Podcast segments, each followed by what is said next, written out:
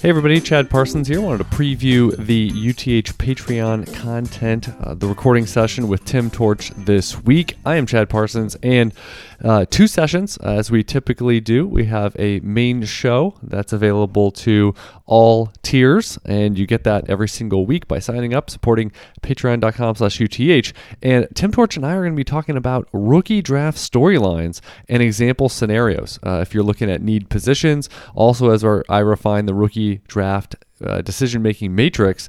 What happens if Jahmyr Gibbs goes round one versus round two? What is that going to look like? We've got some changing in the odds for the 101 pick at the quarterback position CJ Stroud, Anthony Richardson, as well as Bryce Young. What happens if Will Levis falls in the draft, what happens? How high, let's say, does Quentin Johnston or Jackson Smith-Njigba need to go uh, to, to secure an elite standing for rookie draft consideration. A lot of applicable questions. What about Hendon Hooker? What if he makes it into round one or if he's out in round two? What is that going to do to where we have him in our consciousness heading into late April and May rookie drafts? That's on the main show over at Patreon this week for UTH with Tim Torch talking rookie draft and NFL storylines. And then as we do many weeks, we have an overtime show. Also, Tim Torch and myself, and we're going to do some top three lists. Uh, they've been a feature over the past few months, and each of us are going to share our top three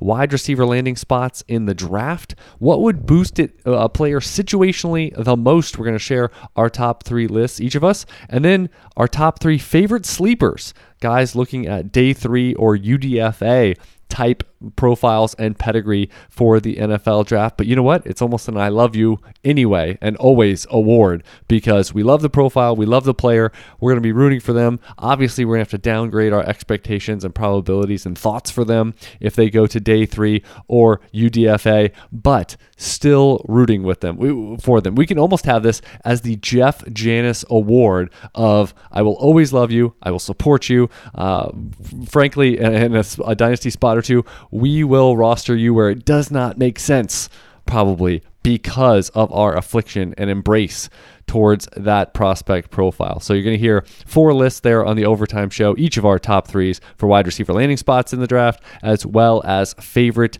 deeper sleepers in the NFL draft and for our rookie drafts consideration.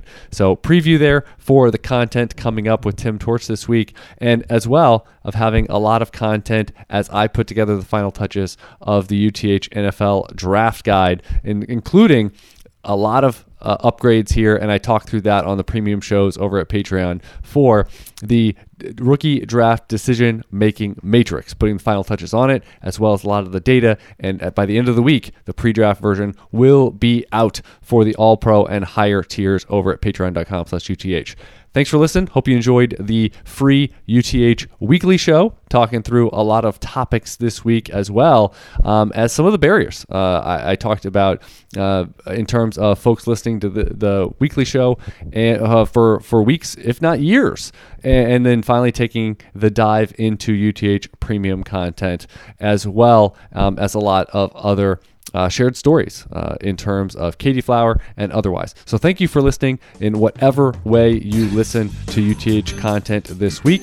I'm Chad Parsons. Until next time, never settle, refuse to be average, and keep building those dynasties.